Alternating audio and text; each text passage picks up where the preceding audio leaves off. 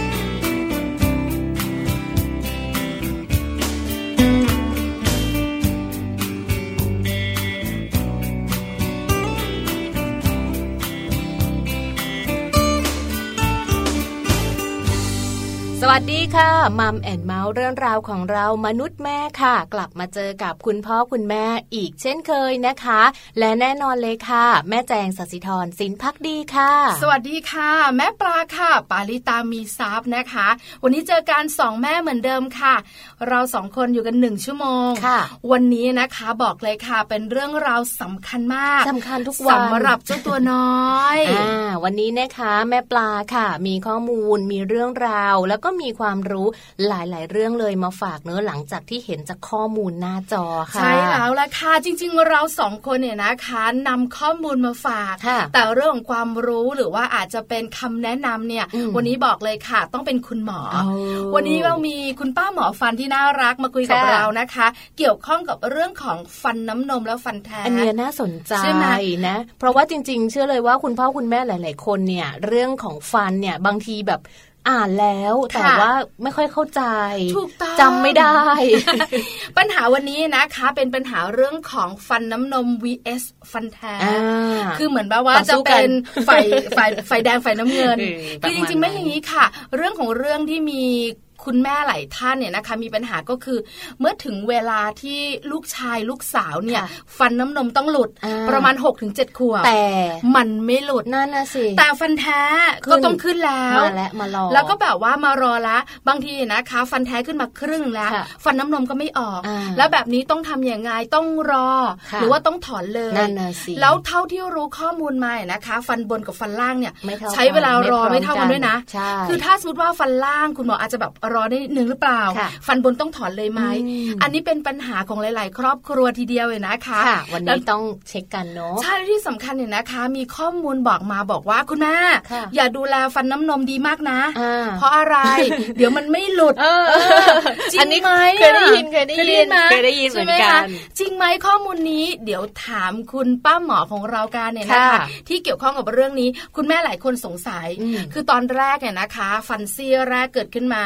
โหฮิ้วกันใหญ่เลยใช่ไหมฟันลูกฉันขึ้นแล้ว แล้วก็แบบน่ารักแล้วก็ดูแลกันเต็มที่ แล้วคุณแม่หลายคนเนี่ยนะเขาก็บอกว่าถ้าฟันน้ำนมเนี่ยนะคะ ดูแลดี ฟันแท้ก็จะได้แข็งแรง แล้วก็ขึ้นมาสวยด้วย เพราะฉะนั้นพอถึงวันหนึ่งอ้าว มีคนมาบอกฉันว่า อย่าดูแลดีนะคุณแม่เดี๋ยวฟันน้ำนมมันไม่หลุดแล้วฟันแท้มันขึ้นไม่ได้ ฉันจะทำยังไงดี คุณแม่งงไงใช่ไหมคะอ้าวตกลงดูแลหรือไม่ดูแลหรือว่าไม่ต้องแปรงฟันเลยดีจะได้หลุดแบบเร็วๆอะไรอย่างงี้ใช่ไหมคือเราสองคนถามว่านึกถึงตอนนั้นไม่ออกละ ผ่านมาหมดแล้วเพราะอะไรมาเพราะเราผ่านมานานละฟันลูกเกไปหมดแล้วค่ะ ตอนนี้แต่ลูกของแม่ปลาเองเนี่ยนะคะ ยังไม่ถึงวัย เพิ่งจะห้าขวบใช่ไหมคะ เพราะฉะนั้นเนี่ยเขาก็ยังแบบฟันน้มนมแข็งแรงกำลังเริ่มจะหลุด ก็เริ่มสงสัยอยู่เหมือนกันว่า เออ ไม่หลุดสักทีจะไม่แปลงฟันลูกดีไหมเดี๋ยวฟันน้ำนมลูกไม่หลุด เพราะตอนนี้แบบว่าขาวใสเป๊ะมาก เออ ฟันแข็งแรงฟันแข็งแรงดีเกินไปป้าใช่ไหมส่วนของแม่แจ้งเนี่ยนะคะ หลุดไปเรียบร้อยแล้วหลุดแล้วใช่ไหมคะหลุดแล้วแล้วก็ฟันแท้เริ่มมาเป็นบางซี่แล้ว แล้วที่สำคัญเนี่ยนะคะ มันหลุดตามเวลาขึ้นลงกันแบบว่าสลับสับเปลี่ยนแตะมือกันจริงไหมจะมีแบบว่าตามเวลาบ้างและอุบัติเหตุด้วยแล้วมีแบบว่าแทรกกันขึ้นมาไหมมีมีค่ะ มีแทรกกันต้องถอนไหมคะตอนนี้ไม่ต้องถอนค่ะ เพราะว่าเขาแทรกมาในตำแหน่งที่ถูกต้อง เพียงแต่ว่ามันขึ้นมาช้า เนื่องจากว่าฟันน้ำนมของลูกชายจังอะค่ะฟันหน้าเนี่ยเขาหักไปสองซีกตอนปหนึ่งด้วยความที่แบบว่าวิ่งเร็วเป็นมนุษย์ลมกรดชอบวิ่งค่ะ แล้วว่าเอาฟันไปกระแทกสนามบอลก็เลยหลุดไป ฟันไม่หลุดต้องไปถอน ฟันบินนะคะฟันบินพอไปถอนเรียบร้อยแล้วเนี่ยฟันแท้มันก็ขึ้นถูกต้องแต่ว่าคือด้วยช่วงเวลาเนี้ย คุณหมอบอกว่ามันยังไม่ถึงเวลาที่ฟันแท้จะขึ้น ก็เลยหล่อนานกว่าคนอื่น ก็คือต้องรอไปนานหล่อรี่หล่อรี่ไปใช่ตอนนี้หล่อแล้วหล่อแล้วไม่หล่อแล้วเอาละนะคะ คุณแม่หลายท่านกังวลเรื่องนี้เหมือนกันรวมถึงดิฉันเอง เพราะว่ากำลังจะประสบพบเจออีกไม่นานนี้ เดี๋ยวเรียรู้ข้อมูลนี้แน่นอนกับช่วงของมัมสอรี่นะคะฟันน้ำนมและฟันแท้ค่ะค่ะ ส่วนในช่วงของโลกใบจิ๋วนะคะ How to ชิวๆของคุณพ่อและคุณแม่ค่ะ แม่ปั๊มนิธิดาของพวกเรานะคะ วันนี้เนี่ยมีเรื่องราวของเทคนิคการสร้างความภูมิใจให้กับลูก ตอนที่2นะคะมาฝากกันด้วยค่ะ คุณพ่อคุณแม่ท่านไหนนะที่สนใจ แล้วก็อยากจะรู้นะว่าเราจะสร้างความภาคภูมิใจให้กับลูกได้ยังไงบ้าง ต้องมาติดตามฟังกันค่ะ แต่ว่าในช่วงต้นของรายการนะคะ เป็นประจำเลยค่ะ Happy Tip for Mom วันนี้มีข้อมูลดีๆ มาฝากกันด้วยนะคะ เพราะว่าวันนี้จะมาบอกคุณพ่อคุณแม่ค่ะ ที่มีลูกเล็กเลยนะคะพี่ปลาให้รู้ถึงสาเหตุค่ะว่าเพราะอะไรลูกน้อยที่ดื่มนมแล้วชอบแหวะออกมาบ่อยๆ ค่ะ ใช่แล้วละค่ะงั้นไปกันดีกว่านะคะ กับช่วงของ Happy Tip for Mom ค่ะ Happy Tip for Mom เคล็ดลับสำหรับคุณแม่มือใหม่ เทคนิคเสริมความมั่นใจให้เป็นคุณแม่มืออาชีพ ลูกน้อยทานนมแล้วแหวกนมออกมาบ่อย เกิดจากสาเหตุอะไร อาการแหวนนมพบได้บ่อยกับเด็กแรกเกิดถึง 3 เดือน คุณแม่มือใหม่ จึงมักจะกลัวหรือว่ามีความกังวลนะคะ ว่าลูกน้อยจะกินนมไม่อิ่มท้อง โดยคุณแม่ค่ะอาจจะยังไม่รู้ตัวว่าการให้ลูกกินนมในปริมาณที่มากเกินไป เป็นสาเหตุให้ลูกนั้นเกิดอาการอาเจียนหรือแหวะนมได้ เพราะว่าลูกน้อยยังมีกล้ามเนื้อหูรูดกระเพาะอาหาร ที่ทำงานได้ไม่สมบูรณ์นั่นเองนะคะ การให้ลูกกินนมอย่างเหมาะสมกับช่วงวัยของลูกต้องปฏิบัติตามขั้นตอนต่อไปนี้ค่ะ นั่นก็คือ ลูกน้อยวัยแรกเกิดถึง 3 เดือน ไม่ควรให้ดื่มนมเกินกว่า 8-10 มื้อต่อวันค่ะ และทารกอายุมากกว่า 3-6 เดือน ไม่ควรให้ดื่มนมถี่เกินกว่า 6 มื้อื้อต่อวันนะคะ การดูแลลูกน้อยไม่ให้แหวะนมสามารถทำได้ง่าย ๆ ค่ะ ขั้นตอนแรกคือเมื่อลูกน้อยกินนมเสร็จแล้ว คุณแม่ควรทำการไล่ลมออกจากท้องของลูก ด้วยการจับเรอ หลังจากลูกทานนมเสร็จและข้อที่2นะคะ ก่อนเข้านอนจับลูกนอนตะแคง และให้ศีรษะสูงขึ้น ให้ส่วนของกระเพาะด้านซ้ายอยู่สูงกว่าส่วนอื่นๆ เพื่อกันไม่ให้นมไหลย้อนขึ้นมาค่ะ เมื่อลูกมีอาการแหวะนมออกมา ให้คุณแม่นั้นจับตัวลูกวางนอนตะแคงนะคะ วางศีรษะอยู่ในระดับเดียวกับลำตัวหรือว่าต่ำกว่าเล็กน้อย ซึ่งวิธีนี้ช่วยให้น้ำนมไหลออกมาข้างนอกได้ง่ายขึ้น และป้องกันไม่ให้สำลักสู่ภายในของหลอดลมและปอดของลูกได้ค่ะ แต่อย่างไรก็ตามนะคะ ลูกน้อยยังสามารถเจริญเติบโตแล้วก็แข็งแรง เพราะว่าจริงๆแล้ว อาการสำลักนมแบบนี้ค่ะ ก็จะหายไปได้เองตามธรรมชาติสำหรับเด็กแรกเกิดพบกับ Happy Tip for Mom กับเคล็ดลับดีๆ ที่คุณแม่ต้องรู้ได้ใหม่ในครั้งต่อไปนะคะ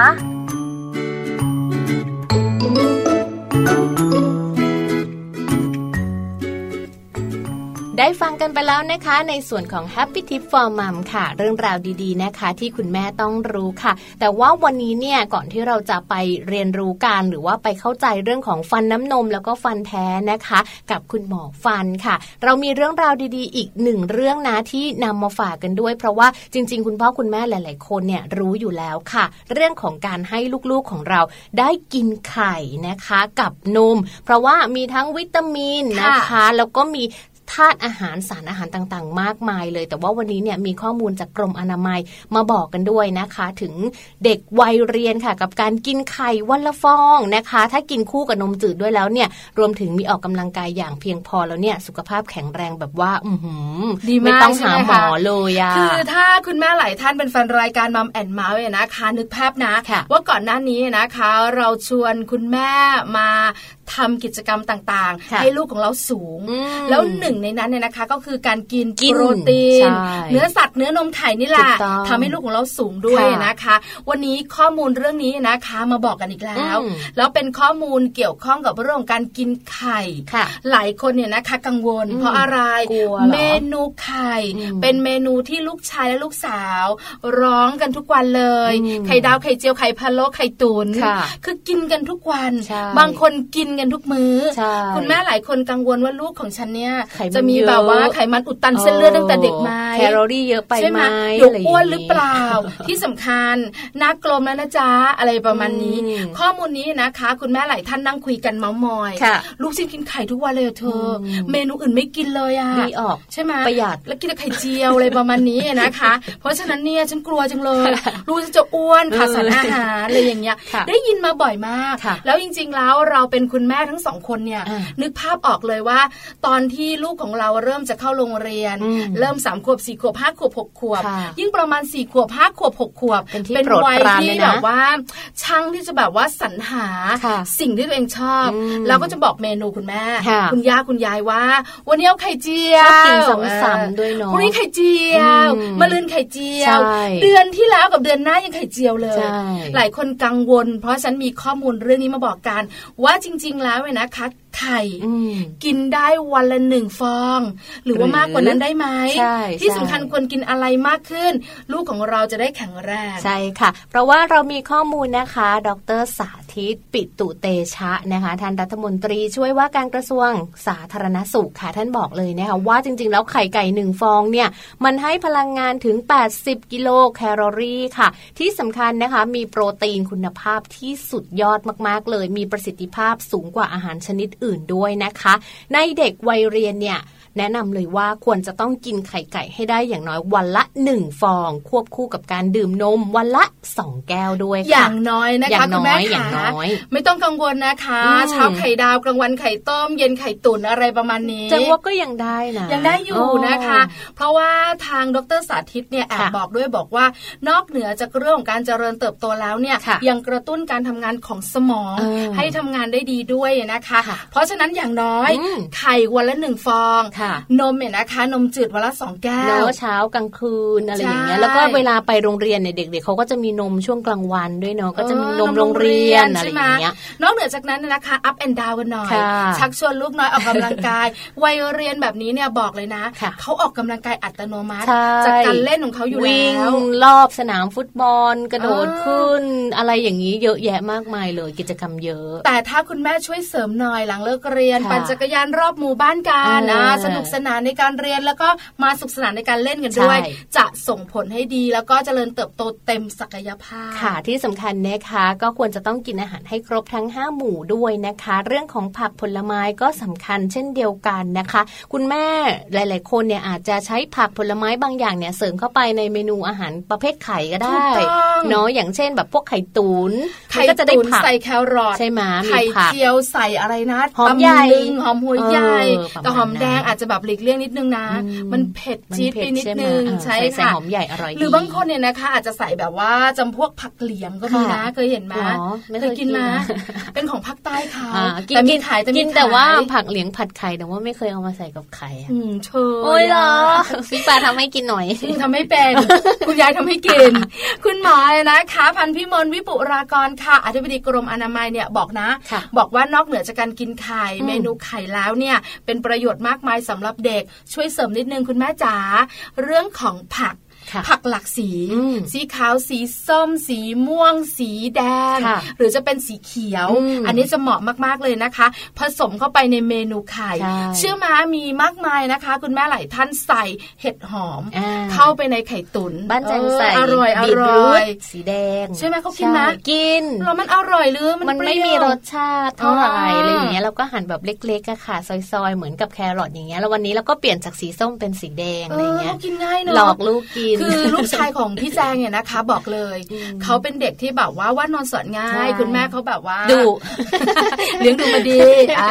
แต่ถ้าเป็นแบบว่าลูกชายแม่ปลานะอย่านะอย่านะถ้าพูดจาไม่ดีนะ เดี๋ยวยิงเลยมือปืนมา อะไรประมาณนี้นะคะแน่แน่แน่นอนอีกนิดนึงเนี่ยนะคะ คุณหมอพันวิมลบอกว่าควรจะหลีกเลี่ยงก็คือเรื่องไข่ดิบ ค่ะเคยเห็นนะ ว่าแบบว่าวันนั้นไปตัดผมขอเล่าในเถอะคุณแม่ค่ะ ไปตัดผมแล้วพอดีว่าช่างตัดผมของเราเนี่ย เป็นคุณยายของเจ้าหนูน้อยวัยสามขวบค่ะหนูจะกินอะไรล่ะ เขาก็นั่งแบบว่าบิดไปบิดมาพอดีโป้งไงเพราะว่าแบบว่าไปฉีดรถกางเกงอยู่ไม่ได้เปลี่ยน หนูจะกินอะไรล่ะ นูจะกินไข่ลวก ฝั่งตรงข้ามเป็นร้านขายกาแฟ ก็ตะโกนสั่งโอ้มันตินไข่ลวกหนึ่ง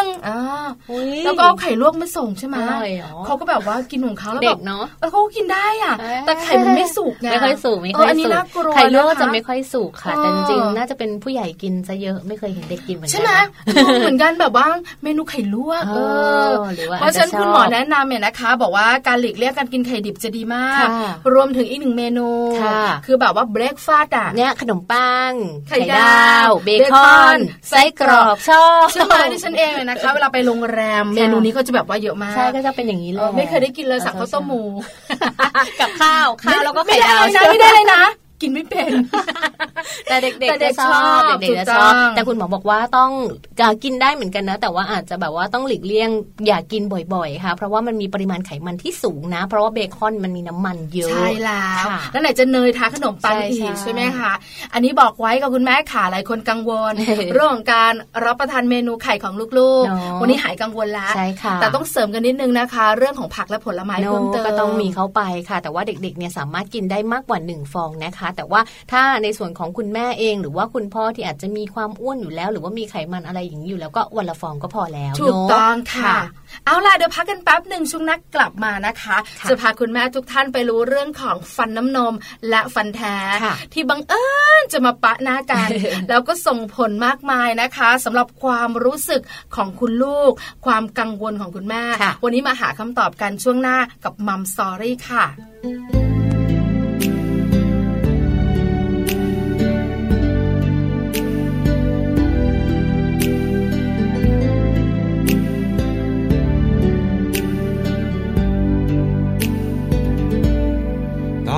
ตัวเองมานานแอบรอคอยเธอก็รู้ อยากให้เธอลองตรองดู ในความทรงจำเก็บไว้ ต่างคนมีทางต้องเดิน อาจมีเวลาต้องไกลหนึ่งคนยังคงคอยใจ ยังคงคอยไปอย่างนั้น ไกลกันเกินครึ่งฟ้า หากยังมีใจคุ้มกัน จะโยงใยความสัมพันธ์ จนมาพบกันใกล้ตา ต่อเติมแรงใจเมื่อท้อแบ่งปันนิยามทุกตรงมีวัน ต่างคนเติมใจให้กัน เติมใจซึ่งกัน ใจตัวเองมานานแอบรอคอยเธอก็รู้ อยากให้เธอลองตรองดู ในความทรงจำเก็บไว้ ต่างคนมีทางต้องเดิน อาจมีเวลาต้องไกล หนึ่งคนยังคงคอยใจยังคงคอยไปอย่าง อยู่ไกลกันเกินครึ่งฟ้า หากยังมีใจคุ้มกัน จะโยงใยความสัมพันธ์ จนมาพบกันใกล้ตา ต่อเติมแรงใจเมื่อท้อแห่งปันนิยามทุกตรงมีวัน ต่างคนเติมใจกัน เติมใจซึ่งกัน จ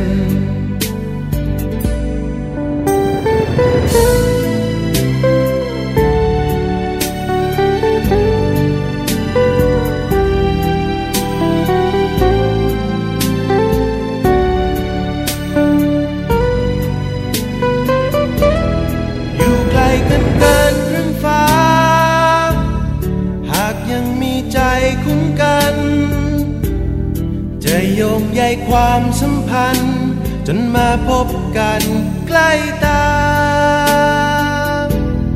ต่อเติมแรงใจเมื่อท้อแบ่งปันนิยามทุกตรงมีวัน ต่างคนเติมใจกัน เติมใจซึ่งกัน จนเต็ม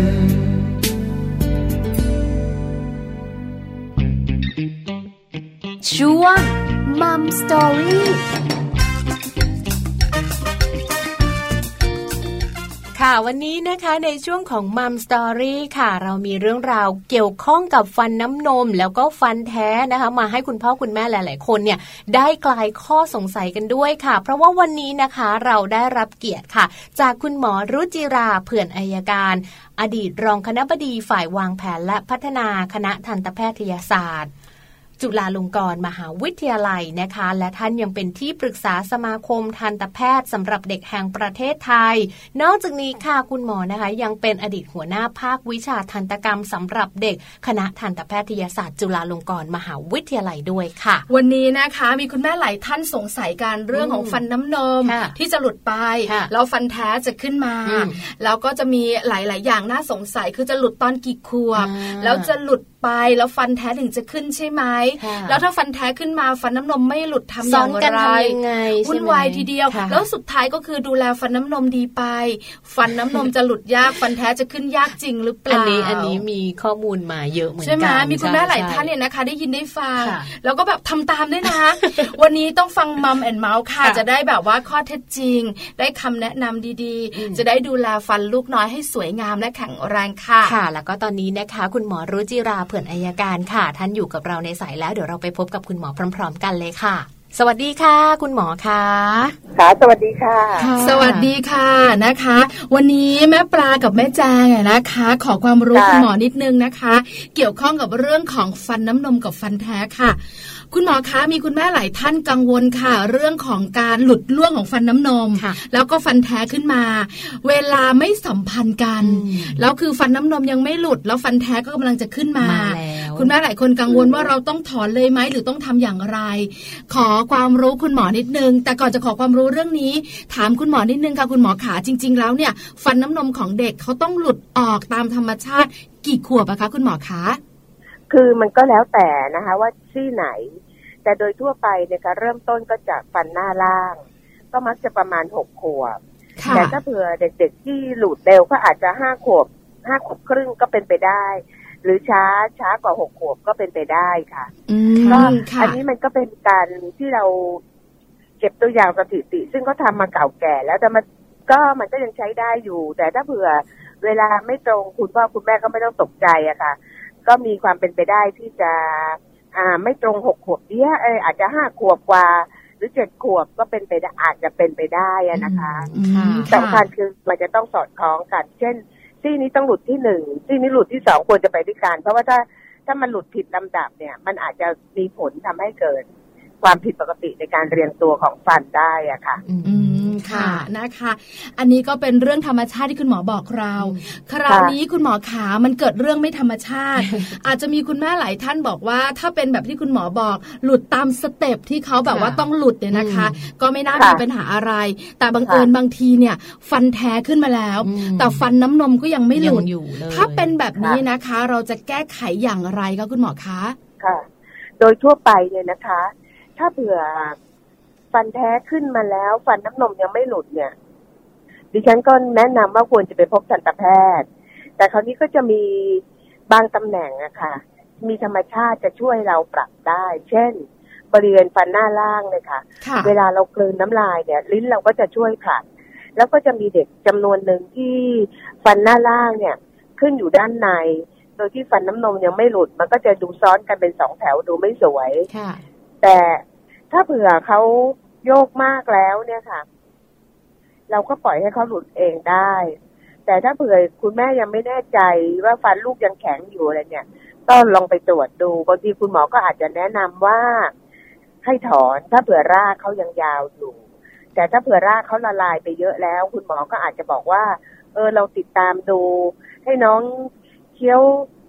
กัดของแข็งๆ เช่นผลไม้แข็งๆ ฝรั่งแอปเปิลหรืออะไรเนี่ยค่ะหรือขนมปังที่เจอนะคะ ก็มีประสบการณ์จากคุณแม่ท่านหนึ่งให้ลูกกัดขนมปังปิ้งอะค่ะขนมปังกรอบไอ้ขนมปังโทสที่เราทานตอนเช้าเนี่ยข้างนอกเขาแข็งใช่ไหมคะแล้วเขากรอบพอน้องเขากัดฟันก็ฝังไปเลยขนมปังเป็นการสอนเลยตอนนี้คือสบายเลยกับคุณหมอค่ะจากคุณแม่ถ้าคราวนี้ถ้าเป็นตำแหน่งอื่นเนี่ยค่ะไม่มีธรรมชาติช่วย ก็คุณหมอก็จะพิจารณาให้ว่า ถ้าดูแล้วไม่ชอบมาพากลเนี่ยก็อาจจะถอน แต่โดยปกติทำไมเราเนี่ย จะถอนจะเข้าไปถอนเนี่ยน้อยที่สุด ถ้าไม่เป็นปัญหาจริงๆ เราจะอยากให้เขาหลุดตามธรรมชาติมากกว่านะคะนะคะนะคะ เพราะฉะนั้นเนี่ย ถ้าฟันหน้าล่างขึ้นแถวซ้อนกันเนี่ย คุณแม่ก็ยังไม่ต้องกังวลนะ ถ้าคุณหมอบอกว่าให้ถอนก็ถอน ถ้าบอกว่าให้ฟันเวลาเขากลืนน้ำลายเขาจะค่อย ผลักให้ฟันค่อย ๆ ขยับออกมาได้ค่ะ ฟันหน้าล่างนะคะ แต่ตรงอื่นธรรมชาติไม่ช่วย ถ้าฟันหน้าบนซ้อนกันเนี่ยต้องรีบจัดการค่ะไม่งั้นเดี๋ยว ฟันหน้าบนจะจะถูกล็อกอะค่ะฟันหน้าบนเนี่ยนะคะ ถ้าเกิดซ้อนกันเหมือนฟันหน้าล่าง คุณหมอนะคะ จะรีบจัดการให้คุณแม่ใช่ไหมคะ คุณหมอคะจะควรจะรีบควรจะรีบไปพบทันตแพทย์ เพราะว่าโดยธรรมชาติเราเนี่ยฟันบนเราจะครอบฟันล่างใช่ไหมคะ พอขึ้นซ้อนกันเนี่ย ฟันบนเขาก็จะไปอยู่ด้านในของฟันล่างพอถ้าอยู่ในแล้วแบบถูกล็อกโดยที่ไม่ออกมาเลยเนี่ย มันก็จะทำให้การเจริญเติบโตของกระดูกขากรรไกรเนี่ยออกมาได้ไม่เต็มที่ แล้วคราวนี้ถ้าล็อกอย่างนั้นเนี่ยเขาจะออกเองโดยธรรมชาติไม่ได้ ก็ต้องจัดฟันช่วย เพราะฉะนั้นถ้าเผื่อเรา รีบถอนซะก่อนที่ยังไม่ถูกล็อกเนี่ย ก็จะได้ไม่ไม่ต้องเข้าไปยุ่งเกี่ยวกับเรื่องจัดฟันนะคะค่ะถ้าธรรมชาติเด็กคนนั้นจะไม่ต้องจัดฟันอยู่แล้วนะคะค่ะอันนี้หมอก็ไม่สามารถบอกร้อยเปอร์เซ็นได้ก็ต้องดูเป็นแต่ละลายไปอะค่ะค่ะนะคะ มีคุณแม่หลายท่านเนี่ยนะคะ สงสัยค่ะ คุณหมอคะว่า จริง ๆ แล้วเนี่ยนะคะ ฟันน้ำนมกับฟันแท้เขาขึ้นมาในช่องเดียวกันไหมคือหรือว่ามันมีคนละช่องกันนะคะ คุณหมอคะ ช่องเดียวกันเหรอคะค่ะ หมายถึงว่าถ้าสุดว่ารากฟันของฟันน้ำนมเนี่ยอยู่ตรงนี้ ถ้าฟันน้ำนมยังไม่หลุดออกไป ฟันแท้จะขึ้นตรงรากฟันนั้นไม่ได้ อันนี้เป็นความเข้าใจที่ถูกต้องไหมอะคะใช่ค่ะ คือโดยธรรมชาติเนี่ยค่ะ เวลาฟันแท้เราจะขึ้นเนี่ยเขาก็จะมีแรงผลักผลักฟันน้ำนมไอ้แรงผลักเนี่ยค่ะจะไปทำให้รากของฟันน้ำนมละลายตัว ถ้าเผื่อก็ละลายได้ สม่ำเสมอหมด ฟันแท้เขาก็ขึ้นมาโดยปกติ แต่บางครั้งเนี่ยค่ะ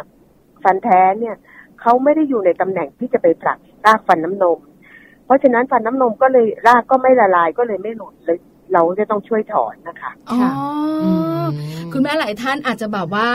กังวลเหมือนกันว่าจริง ๆ แล้วเนี่ยมันเป็นเรื่องของการขึ้นมาแทนที่การเป๊ะเลยใช่ไหมอะไรแบบนี้ค่ะ เพราะ ควรควรจะเป๊ะอะค่ะต้องเป๊ะนะคะ คุณหมอคะในส่วนของฟันน้ำนมเนี่ยค่ะขออนุญาตนิดนึงค่ะ คือควรจะเป๊ะ แต่ถ้าเผื่อเขาไม่เป๊ะเลยเนี่ยบางทีธรรมชาติเขาก็ขยับได้นิดหน่อยนะคะแต่ก็แนะนำให้ควรจะไปไปไปตรวจดูอีกทีหนึ่งอะค่ะเพราะว่าก็จะมีความหลากหลายในการขึ้นเนี่ยค่ะคุณหมอก็บอกชัดเจนเปี้ยไม่ได้อะค่ะ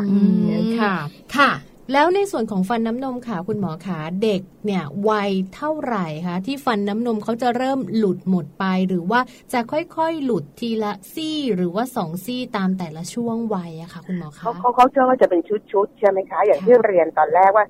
เอาเอาค่ามาตรฐานกลางแล้วกันสมมติว่าช่วงหกขวบเนี่ยค่ะฟันหน้าล่างเขาก็จะหลุดสองซี่ซ้ายขวา บางครั้งเดี๋ยวก็ตามด้วยล่างถัดไปอีกซ้ายขวา บางครั้งก็ข้างบนก่อนอะไรจะ ก็ตีซะว่าชุดแรกเนี่ยจะประมาณแปดซี่ ฟันหน้าล่างบนแปดซี่โดยประมาณนะคะ ก็จะประมาณหกขวบเจ็ดขวบถึงแปดขวบอะไรเนี่ยประมาณเนี้ยค่ะนะคะแล้วก็ไปอีกชุดหนึ่งก็จะมีชุดของฟันเคี้ยวกับฟันหลังเนี่ยค่ะ ก็จะประมาณ หมอจะบอกกว้างหน่อยเก้าถึงสิบสองแต่ทั่วๆไปเนี่ยก็จะประมาณสิบขวบสิบเอ็ดขวบอะไรประมาณเนี้ยค่ะ ก็จากฟัน ก็จะมีฟันเขาจะมีฟันกรามน้ำนมสองซี่กับฟันเขี้ยวอีกหนึ่งซี่ รวมทั้งหมดสี่ยี่สิบซี่ทั้งหมดค่ะค่ะ คุณหมอนิดนึงนะคะ เมื่อสักครู่นี้สัญญาณมันหายไปนะคะ คุณหมอบอกว่าโดยประมาณเนี่ยก็สิบขวบ ฟันชุดนั้นจะหลุดออกไปกี่ซี่นะคะทั้งอีก ชุดที่สองนี่คือประมาณสิบสองซี่เขาก็จะทยอยหลุดไปอะค่ะค่ะนะคะ ก็ตามอายุไปตามอายุฟันแท้ก็จะค่อยๆขึ้นมา ค่อยๆขึ้นมาค่ะ แล้วจะมีคุณแม่บางท่านค่ะ คุณหมอขาตอนนี้ลูกอาจจะแบบอายุสักสิบขวบสิบเอ็ดขวบแล้ว แต่ว่าฟันมันยังไม่หลุดสักที คุณแม่กังวล แล้วคุณแม่ไปขอให้คุณหมอฟันเนี่ย ช่วยถอนให้ค่ะ คุณหมอคะอันนี้เราถือว่าดีหรือไม่เราควรทํำไหมคะหรือว่าควรจะปล่อยให้ฟันน้ำนมของลูกเนี่ยหลุดไปเองตามธรรมชาติดีกว่าคะค่ะ ก็ถ้าถ้ามาในช่วงนี้แล้วคุณหมอสงสัยเนี่ย ก็อาจจะให้เอ็กซเรย์ตรวจดูว่า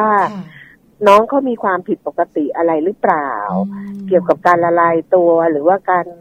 บางทีเนี่ยเขาก็จะมีว่ากระดูกขากรรไกรเนี่ยค่ะเขาเชื่อมยึดยึดติดกับปลายรากฟันน้ำนมก็ทำให้ฟันน้ำนมเนี่ย ไม่ละลายออกไม่ได้ เราก็จะตรวจดู เราก็จะดูพัฒนาการของ รากของฟันแท้ด้วยไปแค่ไหน ถ้ายังไม่มากเราก็อาจจะติดตามดูได้ แต่ถ้าเผื่อรากของฟันแท้เนี่ยยาวมากๆแล้วเนี่ยค่ะ เราก็อาจจะแนะนำให้ถอนฟันน้ำนม คราวนี้เนี่ยเราคงจะต้องดูประกอบกับปัจจัยอื่น คือเรื่องอ่านบางทีอาจจะเด็กเขามีโรคประจำตัวอะไรหรือเปล่า มีปัญหาในเรื่องการเจริญเติบโตไหมแล้วก็ ดูความสัมพันธ์ของรากของฟันน้ำนมกับฟันแท้เนี่ยเขาเป็นยังไงค่ะอันนี้ก็คงต้องเอ็กซเรย์เช็คค่ะ แล้วก็จะตัดสินใจว่าเอ๊ะเราควรจะรอดูหรือเราถอนให้น้องเลยนะคะค่ะ เพราะฉะนั้นเรื่องของการหาคุณหมอฟันนี่เป็นเรื่องจำเป็นเหมือนกันนะคะ คุณแม่หลาย ๆ ท่านอาจจะแบบละเลยไม่ได้พาไปจริง ๆ แล้วคุณหมอควรจะแนะนำว่า ควรจะต้องไปหาคุณหมอฟันบ้างดีกว่าเนาะค่ะก็เราแนะนำให้พบทันตแพทย์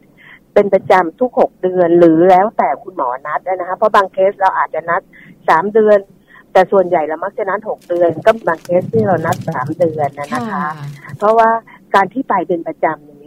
จะไม่ต้องทำอะไรมาก แล้วเด็กก็จะไม่กลัวเด็กจะคุ้นเคย ถ้านานๆไปเมื่อเด็กมีอาการแล้วไปทุกเนี่ยเด็กเขาก็จะรู้สึกกลัวหวาดหวาดกลัวแล้วก็ไม่ไว้วางใจ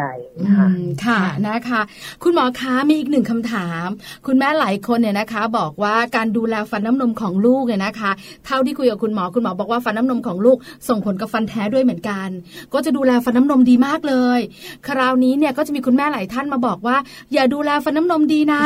เดี๋ยวมันไม่หลุดตอนประมาณห้าหกเจ็ดขวบ เพราะฉะนั้นเนี่ยปล่อยปะละเลยไปบ้างก็ได้ อันนี้ถูกต้องไหมคะ คุณหมอคะ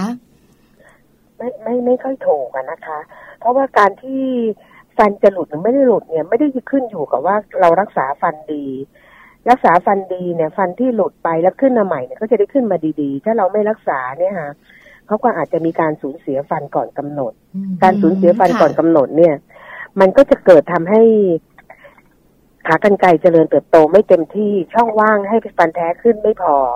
ก็ทำให้ลูกเนี่ยต้องจัดฟันเพราะการที่เราละเลย ลูกนะคะ ก็เหมือนกับแขนเราถ้าเราไม่ใช้งานแขนเราก็จะรีบใช่ไหมคะใช่ค่ะทำนองเดียวกันเลย กระดูกไม่ได้ถูกกระตุ้นเนี่ยก็จะไม่เจริญเต็มที่ เพราะฉะนั้นก็ต้องดูแลให้เต็มที่ค่ะค่ะ แล้วการที่เราดูแลฟันน้ำนมดีมันส่งผลให้ฟันน้ำนมหลุดช้าไหมอะคะคุณหมอคะไม่เกี่ยวกันไม่เกี่ยวการที่จะหลุดช้าหรือเร็วหรือขึ้นกับรากของฟันน้ำนม แล้วก็แรงผลักของฟันแท้ที่เขา จะขึ้นมานะคะ ค่ะนะคะนะคะ เพราะว่าจริงๆ มันอยู่ที่หลายปัจจัยเนะคุณแม่บางคนบอกว่าไม่ต้องแปลงฟันครบสองรอบก็ได้ต่อวัน เพราะว่าฟันแบบจะได้หลุดเร็วๆ ฟันแท้จะได้ขึ้นเร็วๆ อันนี้เป็นความเชื่อที่ผิดใช่ไหมคะคุณหมอคะค่ะ เพราะว่าถ้าเผื่อเราไม่ดูแลรักษาแล้วลูกฟันผุแล้วลูกปวดฟันเนี่ยมันทรมานมากเลยนะคะใช่ค่ะค่ะ เด็กๆปวดฟันจะงองงาแล้วก็แบบว่ารับประทานอะไรไม่ได้สารอาหารเข้าเข้าไปในร่างกายก็ไม่เต็มที่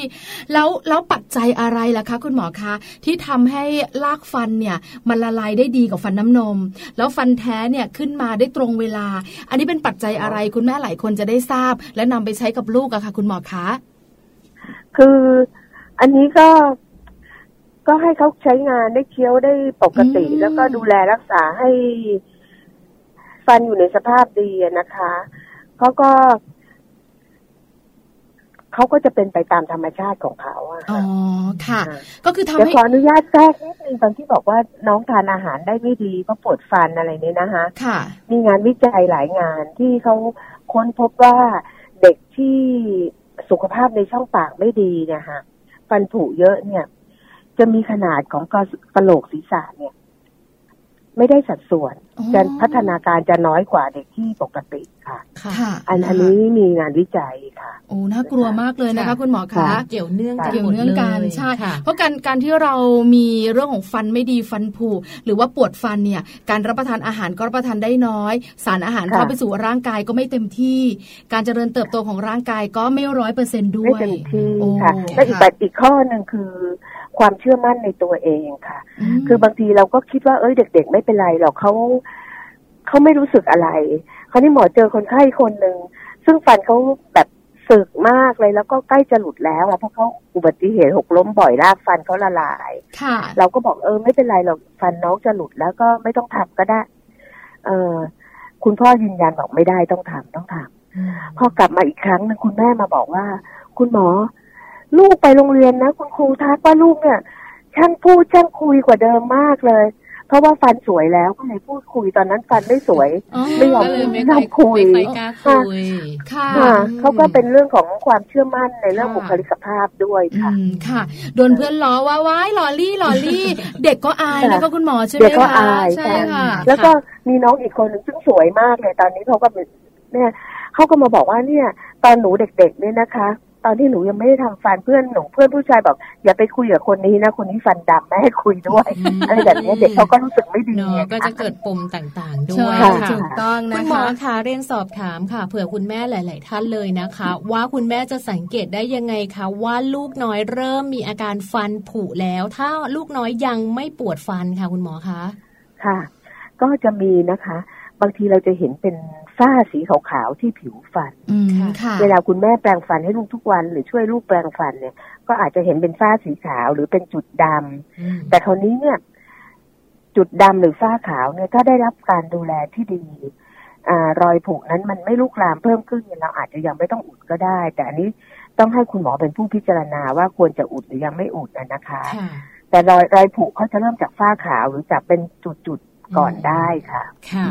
แต่จุดดำนี่ก็อาจจะเป็นสีอาหารได้ ไม่ใช่รอยผุก็ได้นะคะ อืมค่ะ ก็ต้องอยู่ที่การทำความสะอาดฟันในแต่ละวันแล้วพอดูถัดจากฝ้าขาวไปก็จะเป็นแอ่งเป็นหลุมค่ะหรือถ้าเผื่อเขาผุตรงที่ฟันชิดกันเนี่ยค่ะบางทีเราจะมองไม่เห็นต้องพึ่งต้องใช้เอ็กซเรย์ช่วยค่ะ หรือเห็นฟันค่ะ ฟันเปลี่ยนสีก็อาจจะ เริ่มผูกก็ได้อะค่ะ ต้องลองดูค่ะ คือมีหลายปัจจัยทีเดียวนะคะ คุณแม่บอกว่าพอรู้แล้วการสังเกตฟันผุคราวนี้คุณแม่หลายท่านถามต่อค่ะคุณหมอคะ แล้วสังเกตอย่างไรว่าฟันของลูกใกล้ละ ฟันน้ำนมใกล้จะหลุดแล้ว เขาจะมีอะไรให้เราสังเกตเห็นไหมหรือลูกของเราจะมีแบบว่าอ่าลักษณะแบบไหนอาการอย่างไรอะคะ คุณหมอคะว่าฟันใกล้หลุดใช่ไหมคะใช่ค่ะมันก็พอพอฟันใกล้หลุดนะคะ เขาไม่มีรากฟันเขาก็จะโยก คือในน้องบางคนเนี่ย ก็จะไม่มีปัญหาอะไรฟันโยกเขาหลุดไปก็จบ แต่บางคนเนี่ยค่ะ โยกแล้วเขาเจ็บทำให้เขาเคี้ยวไม่ได้ ก็ถ้าเด็กอยากถอนเราก็ถอนให้ถ้าเขาเจ็บเขานี่นะคะ แต่ถ้าเผื่อโยกเฉยๆแล้วน้องเขาก็ไม่ไม่เดือดร้อนอะไรไม่เจ็บไม่อะไรเราก็จะปล่อยให้หลุดเอง คุณแม่ก็ช่วยดูได้ หรือว่าพอหลุด พอใกล้หลุดมากๆ เนี่ยบางที อาจจะช่วย ใช้เดนทัลฟลอสสอดเข้าไปแต่ต้องใกล้หลุดมากๆนะคะ ถ้าไม่ใกล้หลุดมากเนี่ย ทำแล้วน้องจะเจ็บค่ะนะคะอันนี้ก็อยู่ที่หลายปัจจัยนะคะ และที่สำคัญเนี่ยคุณพ่อคุณแม่ค่ะ มีส่วนสำคัญมาก ๆ เลยในเรื่องราวของการช่วยดูแลฟันของลูกน้อยนะคะ วันนี้รายการของเราค่ะกราบขอบพระคุณคุณหมอนะคะคุณหมอรุจิราเผื่อนอายการนะคะ เป็นอย่างสูงเลยที่วันนี้คุณหมอค่ะ มารวบให้ข้อมูลแล้วก็ให้คำแนะนำดีๆ ไปถึงคุณแม่ทุก ๆ ท่านด้วยนะคะ ค่ะขอบคุณขอบพระคุณค่ะ คุณหมอค่ะขอให้คุณพ่อคุณแม่มีความสุขกับการดูแลฟันลูกนะคะ ให้ลูกเติบโตมาได้มีความพร้อมในเรื่องทัศนคติที่ดีต่อการรักษาฟันค่ะ ค่ะ ขอบพระคุณคุณหมอค่ะ สวัสดีค่ะ สวัสดีค่ะ ค่ะได้ฟังกันไปแล้วนะคะ เรื่องราวของฟันน้ำนมแล้วก็ฟันแท้ค่ะ จากคุณหมอรุจิราเผื่อนอายการนะคะ อดีตรองคณะบดีฝ่ายวางแผนและพัฒนาคณะทันตแพทยศาสตร์ จุฬาลงกรณ์มหาวิทยาลัยนะคะ แล้วก็คุณหมอค่ะ ยังเป็นที่ปรึกษา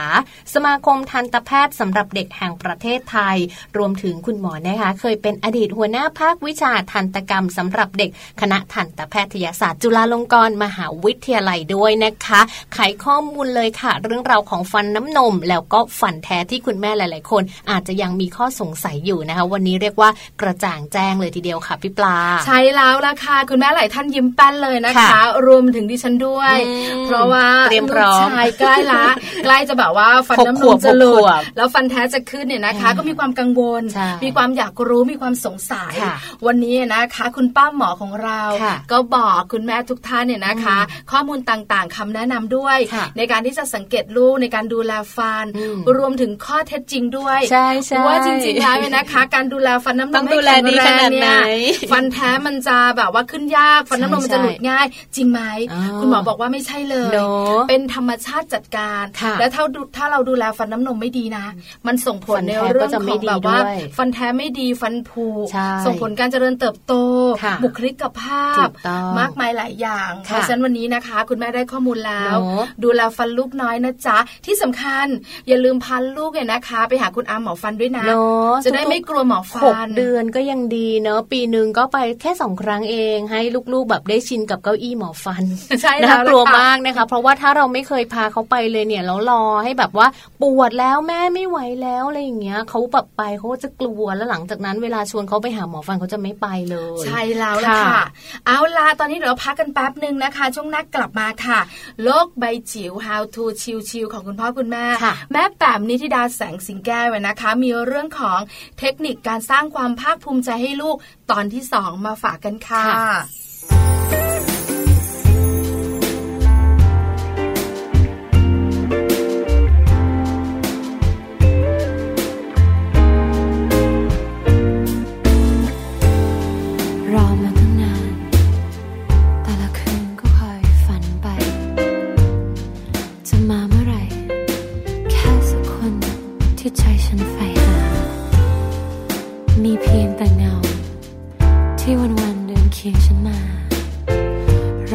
สบตา และเข้ามาต่อเติมหัวใจ วันนี้ แค่เสี้ยวนาที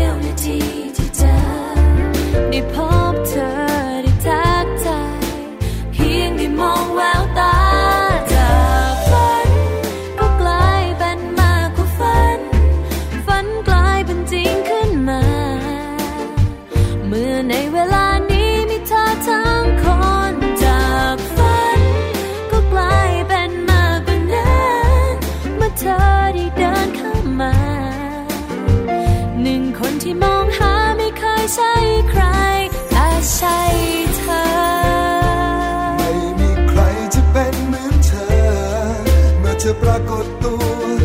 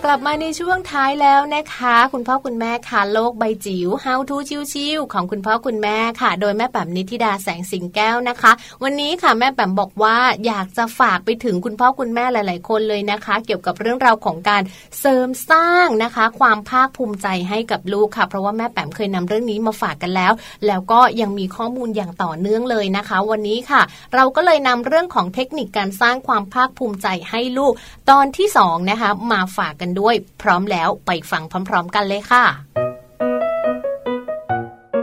โลกใบจิ๋วโดยแม่แบบนิชิราแสนสีแก้วครับ แล้วค่ะ เจอกันเช่นเคยนะคะ ในช่วงโลกใบจิ๋วค่ะ How to ชิวๆของคุณพ่อกับคุณแม่นะคะ วันนี้เป็นภาคต่อจากเมื่อวานกำลังคุยกันสนุกเลยค่ะ ในเรื่องของการสร้างความภาคภูมิใจหรือที่ฝรั่งเรียกว่า self esteem ให้กับลูกรักนะคะ วันนี้เป็นการนำเสนอในตอนที่2นะคะ ข้อมูลมาจากหนังสือรู้ทันปัญหาวัยรุ่นยุคใหม่ โดยชมรมสุขภาพ วัยรุ่นราชวิทยาลัยกุมารแพทย์แห่งประเทศไทยนะคะ เป็นเรื่องของบทความการสร้าง self esteem ให้กับเด็ก ซึ่งแน่นอนว่าผู้เชี่ยวชาญบอกว่า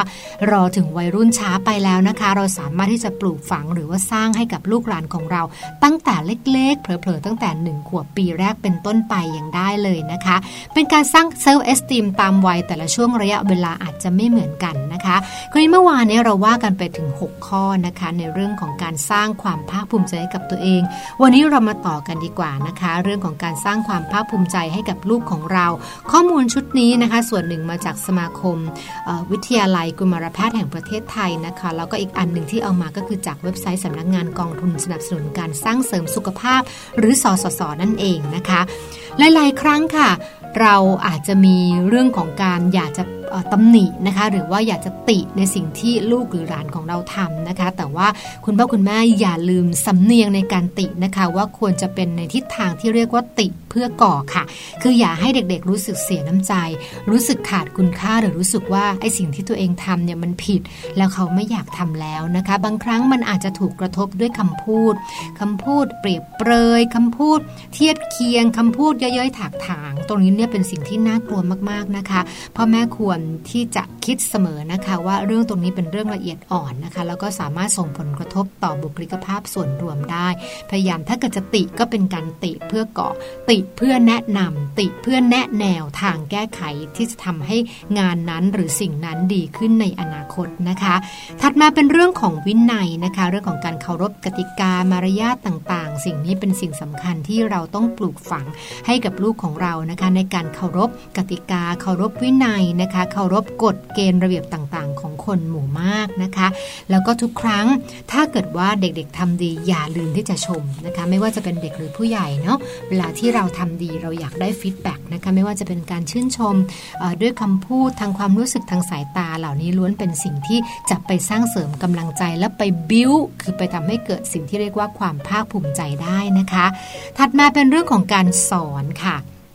สอนให้เด็กเป็นคนดีมีคุณธรรมนะคะ เรื่องนี้เป็นเรื่องสำคัญค่ะ ไม่ว่าจะเป็นการสอนให้เขามีคุณธรรมผ่านการเรียนผ่านการกีฬาผ่านการเล่นนะคะต่างๆ อบรมบ่มนิสัยเรื่องของความซื่อสัตย์ความมีน้ำใจ ความเมตตาไม่อิจฉานะคะ การเห็นอกเห็นใจผู้อื่นนะคะพวกนี้ถือว่าเป็นเรื่องสำคัญมากๆ และทำให้ลูกของเรามีจิตที่ละเอียดอ่อนนะคะ เรื่องของการมองโลกในแง่ดีก็เป็นหนึ่งเรื่องหนึ่งนะคะ ที่อยากจะย้ำเอาไว้แล้วก็เป็นส่วนสำคัญที่ทำให้เราเกิดเซลล์เอสติมได้นะคะ พยายามให้คิดบวกเสมอค่ะ ในการมองแง่มุมที่แตกต่าง ในบางครั้งที่เราทุกข์ที่เราเศร้าหรือที่เรารู้สึกไม่พอใจในสิ่งที่เรามีอยู่ พยายามหาแง่มุมนะคะที่เป็น positive หรือว่าเป็นแง่มุมเชิงบวก เพื่อที่จะหาจุดเด่นของตัวเอง หาจุดเด่นของสถานการณ์นะคะทำให้เขาปรับมุมมองปรับวิธีคิดและทำให้คิดได้หลากหลายมากขึ้นนะคะ แล้วก็สุดท้ายนะคะ ถือว่าเป็นข้อแนะนำในทุกๆตำราเลยค่ะ ก็คือเรื่องของเวลาค่ะพ่อแม่ควรจะมีเวลาให้กับลูกเท่าที่จะได้นะคะ ไม่ว่าจะเป็นหน้าาที่ในการอบรมบ่มนิสัย การใช้เวลาว่างร่วมกันนะคะการใช้เวลาเพื่อการสังเกต เพื่อการสร้างปฏิสัมพันธ์ต่างๆ ตรงนี้ลูกจะเติบโตขึ้นมาอย่างมีความมั่นใจนะคะแล้วก็ที่สำคัญอุ่นใจค่ะ ว่าพ่อแม่อยู่ข้างเราเสมอรักและปรารถนาดีกับเรา และสุดท้ายจะนำมาซึ่งความรู้สึกมีคุณค่ากับตัวเองได้ในที่สุดค่ะ โลก ใบจิ๋วโดยแม่แบบ